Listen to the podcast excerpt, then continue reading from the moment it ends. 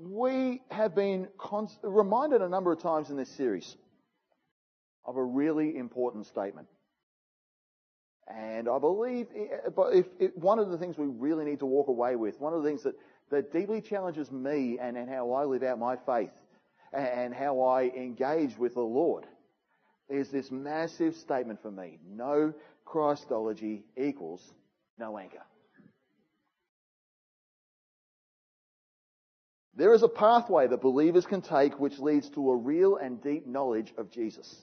And we are supposed to be in the habit of learning Christ. There is a journey available to us that scratches below the surface of things. Over time, this develops into a growing ability to understand and articulate the work of Jesus in a way that goes beyond cliches and song lyrics. Those things are good to help us remind things. And the old hymns were actually theology for, to help people remember theology and stuff like that. It was, the use of songs is great, but there is also, you know, sometimes the scriptural supplement of that, you know, the, the songs supplement something greater. And we've got to remember that. The, uh, knowing Jesus in a deeper way is, uh, is more than what we just sort of lightly engage with, but there's depth to be found. The immediate audience of Hebrews hasn't been bothered with any of that. They've been, um, you know, they've, they've been drifting. They've been, uh, they should be secure. They should be anchored. But by drifting, we understand that Drifting is not by, by nature very good at all. Drifting by very nature doesn't drift. You don't just drift towards something. It's called drifting because you are out of where you should be. When a boat drifts, it's because it's lost the spot it's supposed to stay in. You don't just, you always drop anchor on a boat if you want to remain in the same place. Things don't drift naturally towards something good. Nobody ever drifts into conviction and certainty. If you drift, it will always be away from that. You can't just leave it to the elements. Most of what has been laid out in Hebrews is Christology. And as we read today, we find that we've signed off on the Christology idea, and now we're pointed to a way of life that comes out of that. It's a way of life that is the opposite of drifting. It's a way of life that starts, that addresses our outlook. And, and, what we're about to reading today addresses our outlook on faith and outlook on because of who Jesus is, this is how we should be looking at life. It feeds into our behavior. And this passage will also speak into our habits. So to see all this working, we're going to go part by part of this last half of chapter 10, and I'll stop you every few verses and we'll look at a few ideas here as we go. So hopefully we're all open at Hebrews 10, one way or the other. And we're going to start at verse 19 today and just read the first few verses and just keep your thumb in there as we go.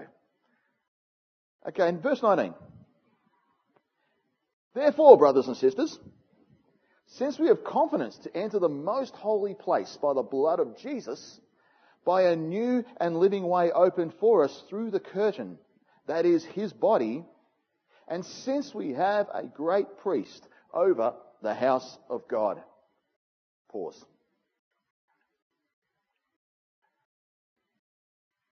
This passage is opening with one of the great therefores of the New Testament. Sometimes the word therefore, I used to get the, the, the, joke back, the preacher's joke, you know, when, when someone writes therefore, you know it's there for. It's, one of those old preacher lines.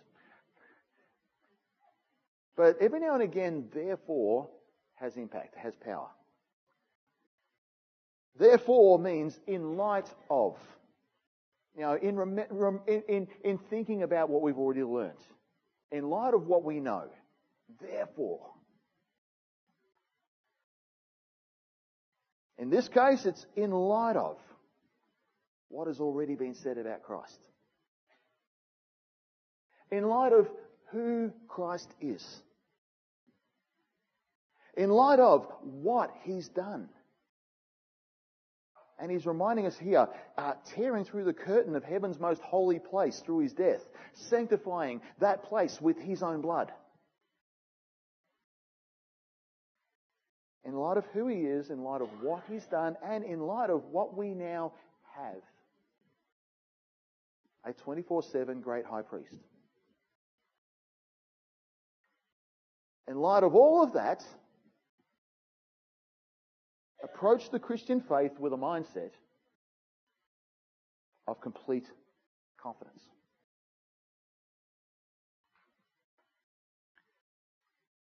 Confidence in this case has a few ideas attached to it that speak into our faith expression. Often the Greek word used here is translated sometimes in the New Testament as, as courage and boldness. And that is certainly truth to that.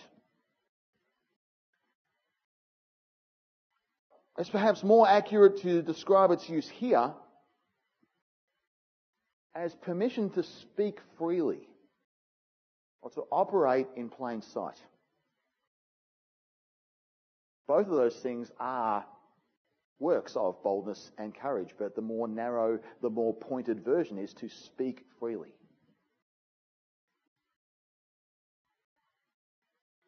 And we're told about this freedom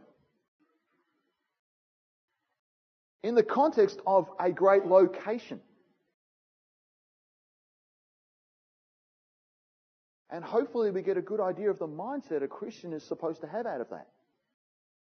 In case we're trying to catch up or if you haven't heard previous sermons, our author here is calling us, because of the blood of Christ, to come in plain sight before the throne of God, which is the heavenly most holy place, and speak freely and boldly. When it comes to who Jesus is, what he has done, and who, what we have in him come front and center, be seen in plain sight in his presence, and speak freely in his presence. That's what confidence is.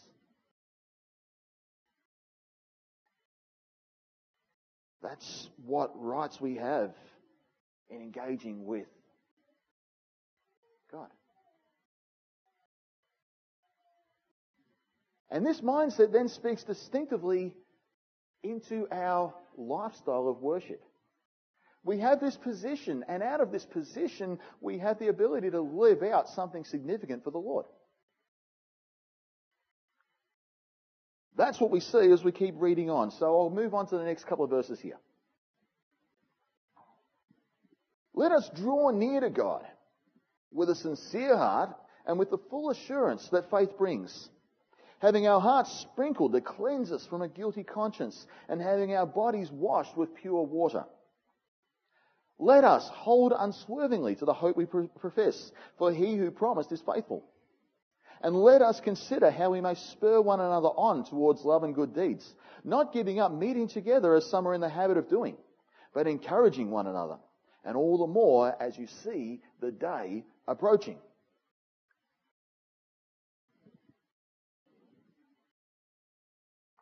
Three times in what we've just read, we see a call to action coming out. And it's a phrase, let us, being used to do that. So in light of who Jesus is, in light of what he's done, in light of what we have in him, and in light of what our mindset should now be, let us Let us first draw near. Confidence should bring us to this point, but the writer is making it even clearer here. Drawing near is often something we think of as a momentary posture. There's a song about it, you know, I draw near, you know, like, it's almost like we, we create these reference points and these moments and these encounter based things. And we call that drawing near. Some of us today may have come in to this gathering today, and God's presence is clearly here today. And there is a, a, a wonderful spirit led synergy in what has been sung and what is going to be explored today in the sermon. And some of us have come into this environment believing that this is the moment or this is the, the section of our week where we draw near to God. Sometimes we have these things which is like, oh, I've got to have that encounter type moment. I've got to have the rush. I've got to have the shot in the arm. I've got to have the vitamin pill. I've got whatever, however we think about it. That spirit encounter, whatever it is. We, we call that drawing near sometimes.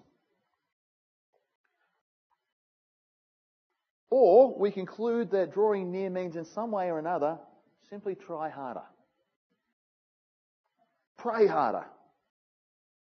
Like, how does that even look? you know?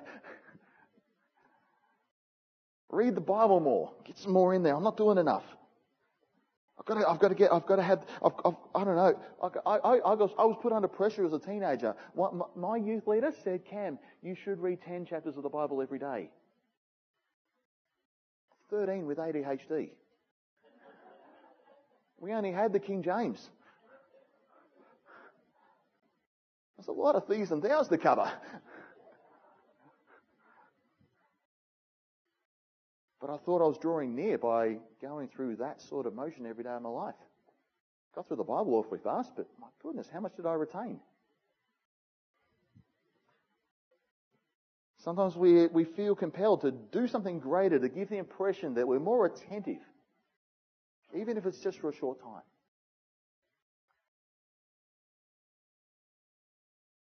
In doing this, we reduce our faith expression to nothing more than a series of encounters and doing rather than having an ongoing posture, posture and a sense of being. What do you do if you haven't had a 30 minute prayer meeting every in the morning? Is that it? Oh, me and God are going to be distant for the rest of the day?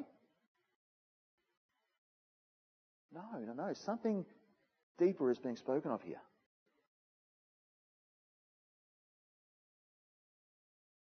In Hebrews, drawing near is not encounter based, it's a constant way of life.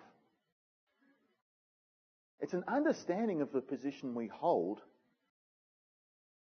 an understanding of the proximity that we have to the Father,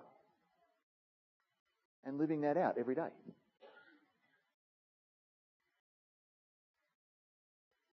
Instead of being more deliberate or feeling a rush in a moment, and calling it drawing near, our author describes it as the ongoing state we live in because of what Jesus has done. Trusting his work every day on the cross. Understanding our sinfulness, but also understanding his grace and clinging to that every day of our life. That is drawing near. Relating to Jesus in our everyday prayer life, just even as we're just driving along. I've heard uh, notable preachers talking about how they don't always have that sit down and just have these conversations with God for an hour every day sort of lives, but they do engage with the Lord every day. Some notable Baptist speakers in Australia have, have, have, have spoken that out at times. Some notable other ministers that, I, that have been admired in times past. I won't name them. I don't want to embarrass them. Being faithful and persevering every day is the posture of drawing near. At all times in our general faith expression, when we make the most of what Jesus has done for us, this is what the author of Hebrews would describe as drawing near. This is the sort of life we're called to live. It's understanding who we are in the Lord every day and living in that. Let us draw near. Let us hold unswervingly to the hope that we profess. You ever driven somewhere and been hampered by a fellow motorist who just didn't know how to drive in a straight line? We had one this week, watched a SUV just pull right out in front and just sit at 25 kilometres an hour down the Jubilee Highway. It was, it was, it was dangerous. I was driving in the northern suburbs of Perth years ago. We're coming back from a, a, a youth camp and, and I had a, I was driving a 12 seat HiAce and, you know, we got a busload of kids and we're following this car doing, you know, it's a, it's a, you know, 70 zone and this station wagon in front of us just could not drive on a straight line. And when I say could a straight line, we're talking about hitting gutters. Seriously, uh, and it's, it's middle of the morning. It's you know we're hoping that they're doing okay. But then I saw a gap, and I'm like, I'm down a gear, and I've gunned it. I've gone around it. I just, I just want to get that dangerous thing out of my sights. Go around it. Just as I get past that dangerous driver, I realise I was on the sights of a radar.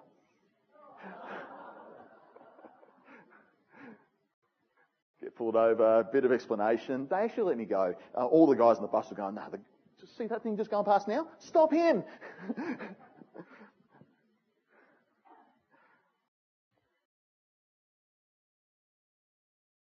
There's something really unnerving watching someone be really unsteady or wobbly on the road.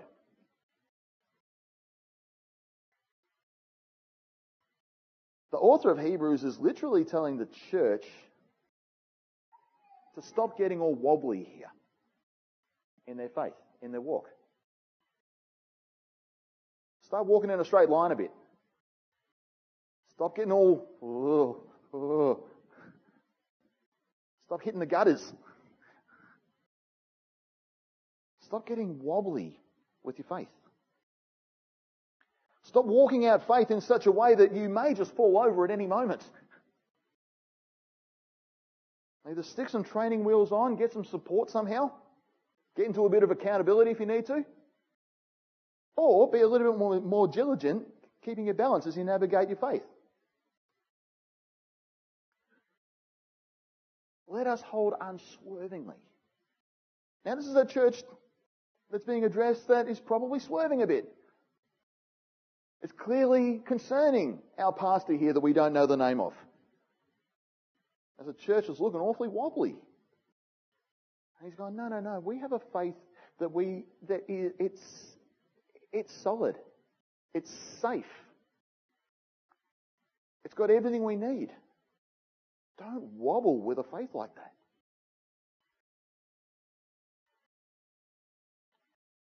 And third, let us meet and spur.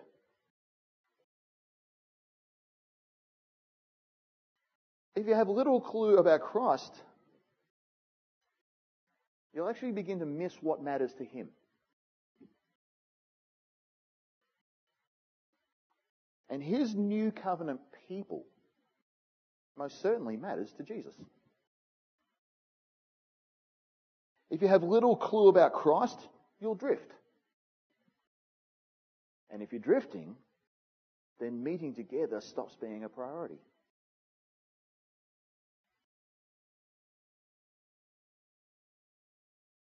For many reasons, there were members of the congregation here who were no longer gathering together. We'll read shortly that both persecution as well as apathy and unbelief will be some of those reasons. And yet, the writer calls the church out for this in a big way.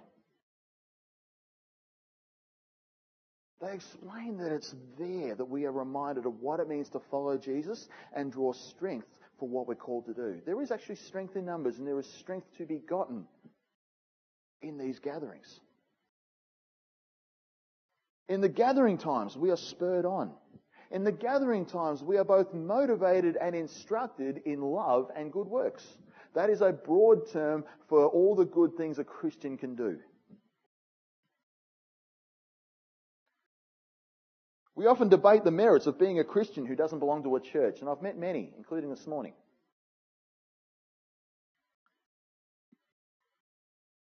Look, in theory, salvation is something Jesus makes possible for us at an individual level. So this can work to a degree, but nobody in the New Testament did this. Because Christianity, by its very design, is a movement, a community, a team sport.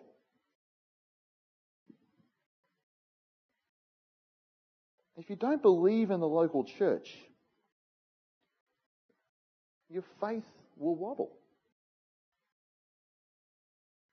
And you will be constantly the victim of an unhealthy subjectivity.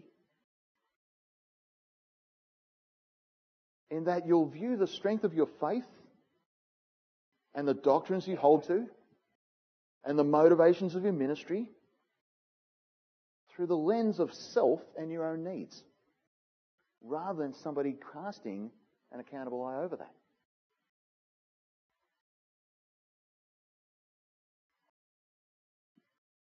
Instead, we are correctly spurred when we gather. We are correctly motivated and instructed when we gather. There is value in the accountable community that Jesus created and laid his life down for. So, persecution or not, apathy or not, like it or not, we're not to let the habit of gathering get away from us. We can't let not gathering become a habit in our life. We need each other. I need you. You need somebody here. And they need you. Something the Spirit does in our midst when we gather, when we're in community together far, far outweighs anything we can do on our own.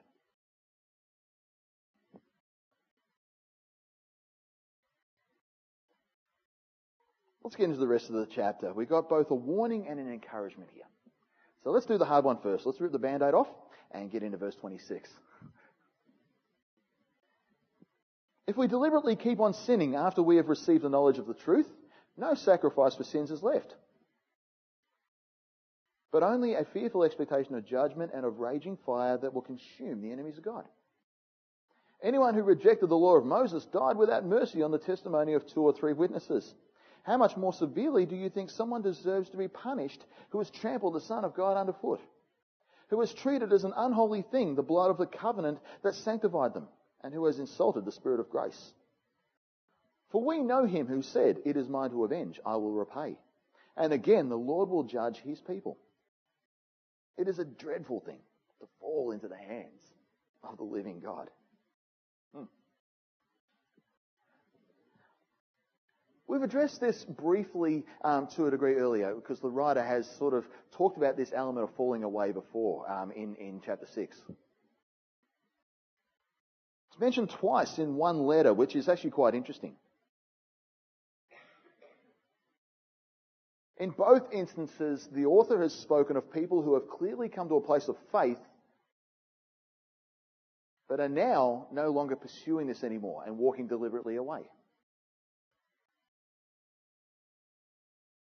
The wording in both instances indicates that they've lost their salvation as a result.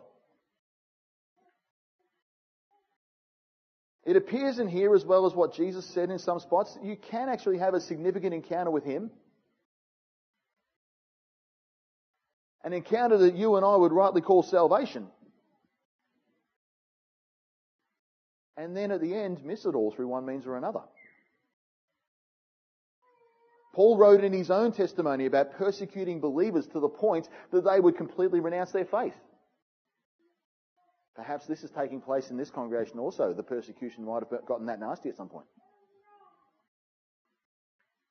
Jesus spoke about people who exhibited spiritual gifts in his name, who still came up short at judgment. There is evidence of complete apostasy making its presence felt throughout many of the epistles. Maybe that's a risk going on here too. Since the last time I grappled with this idea when we were in chapter 6, I've actually had some engaging conversations with a number of us here. There's a number of ways we are trying to work this out across the room, and I respect that, and I, I actually love the fact that we all have the freedom to do that and to, to come to our convictions on that. I personally believe that Christians are eternally secure as believers because of the work of Christ. And Hebrews offers us phrases to indicate this. You might recall the image of the tightrope last time. Where we sometimes describe faith like walking a fine line. You know, I'm on the tightrope. Saved is dead ahead. Backsliding is one millimeter either side of it. And I'm just lost forever if, I, if that ever happens.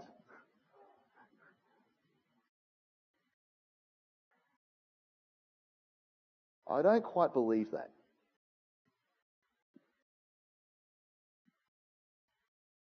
But there is evidence in Scripture, history, and current life that some believers will stop believing and stop following. Some will suggest that perhaps these people weren't saved in the first place. Or not predestined, as some might say. I don't know. But I worry we might be a bit too subjective with that. Given the apparent depth of expression that's in play before they fall, that's seen in Scripture. People who have tasted the heavenly gift, people who have engaged with the Spirit, people who have prophesied, people who have, who have, who have done significant things in the name of Jesus, still getting to a point where they would fall away.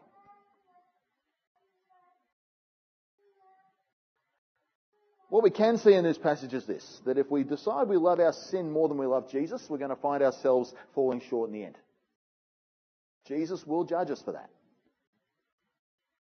If we decide any of our humanistic solutions for salvation have more merit than the work of Jesus, if we're looking everywhere else except the cross for our salvation, then we're going to be judged for that in the end. If we live in this idea that the new covenant means no standard or no power, and we can do what we think or what we want, we'll find out otherwise in the end. If we live like we believe there won't be a day of reckoning with a perfect, holy judge and creator, we'll be exposed for our folly in a really big way. I saw a picture on Facebook once, you know, that this idea that only God can judge me. Given what we just read in Hebrews, it's a dreadful thing to fall into the hands of the living God. Only God can judge me.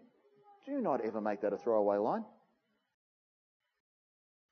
That should be, the full gravity of that idea should hit us hard.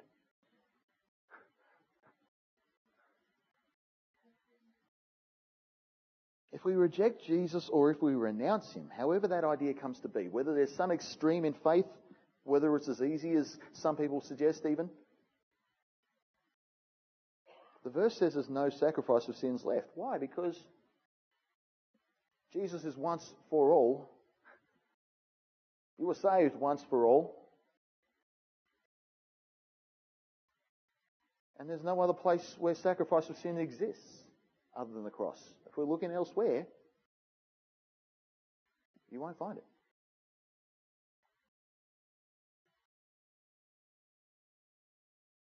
And there is going to be a day where we face our judge. And that's a big warning for us here. There's a lot of preachers falling over themselves to downplay judgment and hell and reduce sin to the word boo boo. But the author sounds an ominous warning here. Falling into the hands of the living God. Something to really understand the gravity of. And in fact, we're told here that because of Jesus, we're held to a greater account than the old way. The Mosaic law was a shadow of what was to come, right? Just a shadow. Yet it contained capital crimes when properly tried. What makes us think the complete one comes without an element of being judged on it also?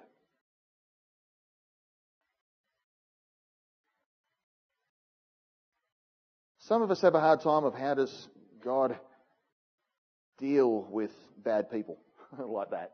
How can a loving God put people into a place like hell or subject them to judgment in that sort of way? And Tom Wright puts a great verse, a great, a great thought into this. And he's a quite moderate, poetic voice, but this was pretty stern from him. Let me just quote it for you.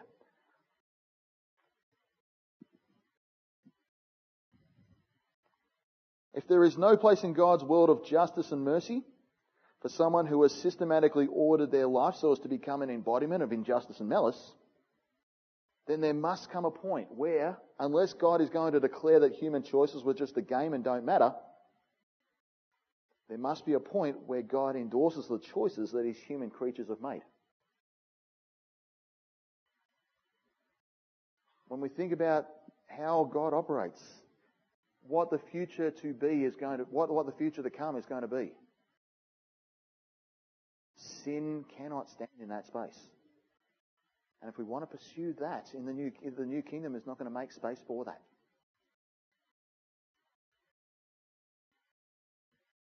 That's the ominous warning out of the way. Chapter 6 tells us the author doesn't consider their audience there yet, but for still, for some reason, feels compelled to fire the warning shot.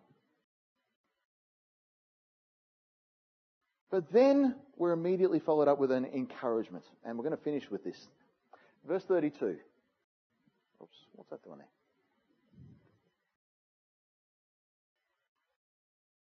Remember those days earlier, after you had received the light, when you endured in a great conflict full of suffering.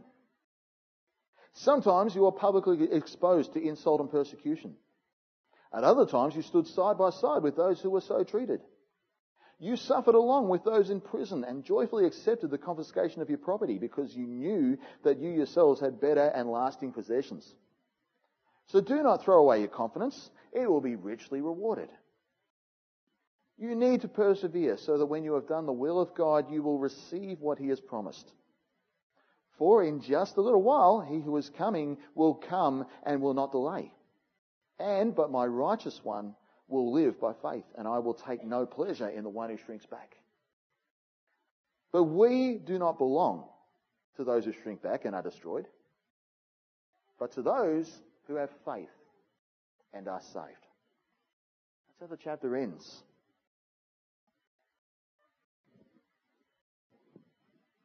This congregation apparently went through the wringer at some point in their early years. They clearly went through stuff that you and I don't just, just don't understand. Although some people around the world right now do continue to resonate with this message.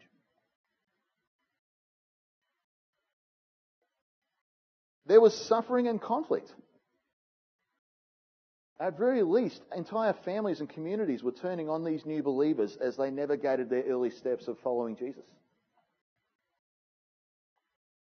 There were times of public ridicule. Not just nudging in the workplace, not just a bit of lunchroom banter, but ridicule. Times of being made an example of. Times of imprisonment. Times where property was seized.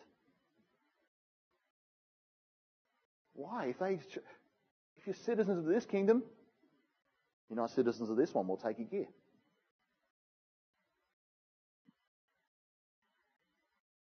And in the face of that stuff, they apparently stood really strong. They are being commended here for having endurance and having a sense of strong identification with others who are going through this stuff. They consider themselves as being in this thing together. When you're in community, we are in this together, and even in persecution, they stand strong, arm in arm.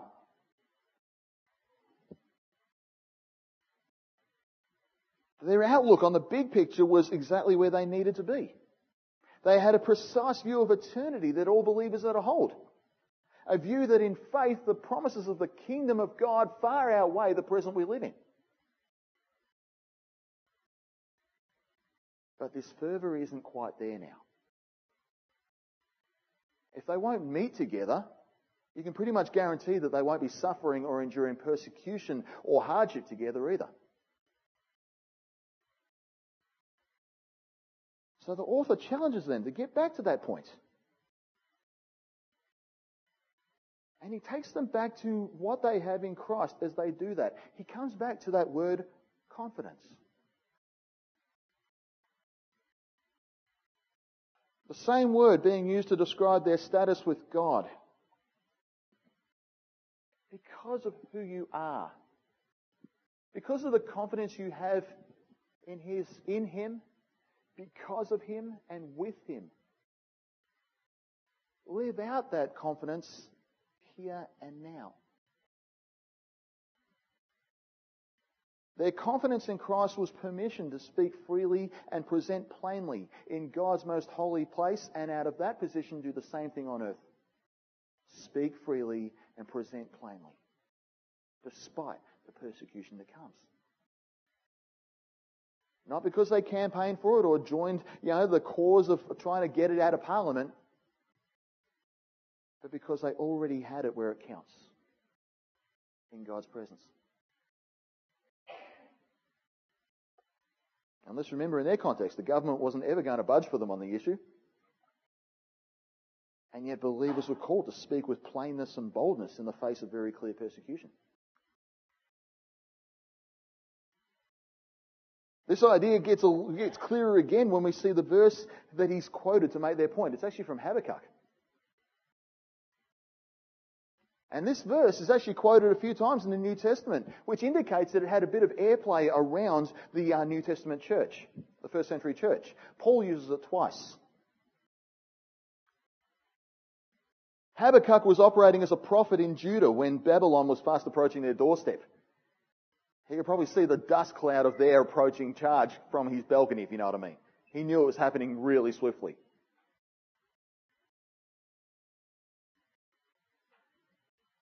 But much of what he spoke about was actually pointing to Babylon's eventual demise.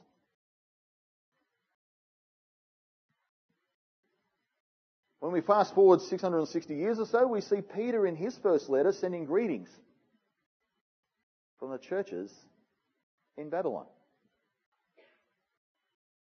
Where was he when he wrote that? Not in Iraq. He was in Rome.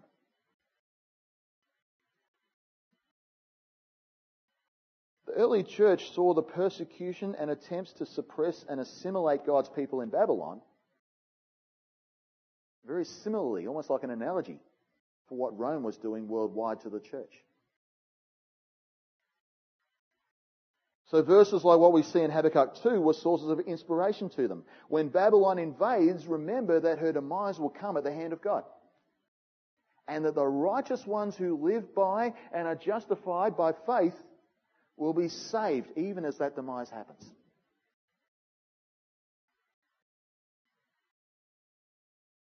That analogy of Babylon has its tentacles in today's world also. When we read Bible sections like Revelation, it's helpful to rem- remember that Babylon had an expression in Rome, and it helps us unlock some of the mysteries of the time, but it's still there now. Babylon is the powers that persecute and seek to assimilate God's people into the ways of the pagans.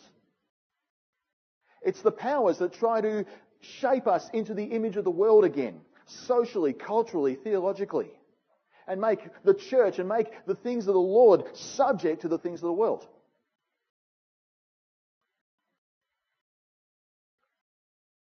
But because of who we are in Christ, we have all the power and permission we need to speak freely in confidence in the face of all that.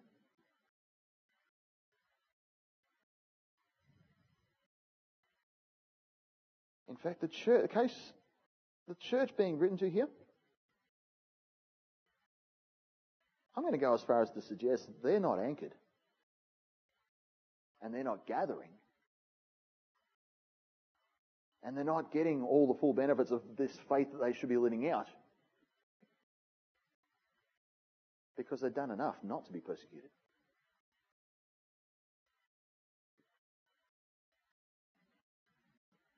Instead of taking the path of least resistance, the author closes this section with a major rallying statement. Let me remind you of it again. We don't belong to those who shrink back and are destroyed. But we belong to those who have faith and are saved. This is who we are. We're confident believers in Jesus. We have the full attention of our great high priest, who has given us full access to the Father through his blood. We are saved by faith. We have every reason to be confident, not because of what we bring to the table, but everything Jesus did. And we're being changed through the Spirit day by day, both as a person and as a community.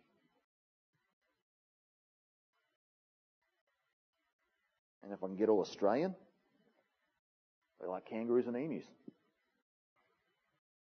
We have a makeup that just doesn't know how to move backwards. Steadfastness, perseverance. Those are the traits of the church. We are not the ones who shrink back. We're the ones who keep moving. We're the ones who stand strong. We're thriving and doing great things for the kingdom of heaven, even when Babylon does its worst. So as we round out this section, instead of apathetically drifting, instead of seeking pathways of least resistance, instead of seeking out creative ways of avoiding community, instead of caving to the smallest lunchroom joke at the expense of our faith, let us be a steadfast and confident people. Let's remember who we are and live in the posture of who we are. Let's not reduce our faith to encounter based moments, but a day to day living out of who we are in the Lord. In light of all that we are, live under that banner of therefore. In light of all that we have, in light of, in light of what we've become in Him. Be steadfast and confident because of who we are in Christ. Let's stop there and let's pray.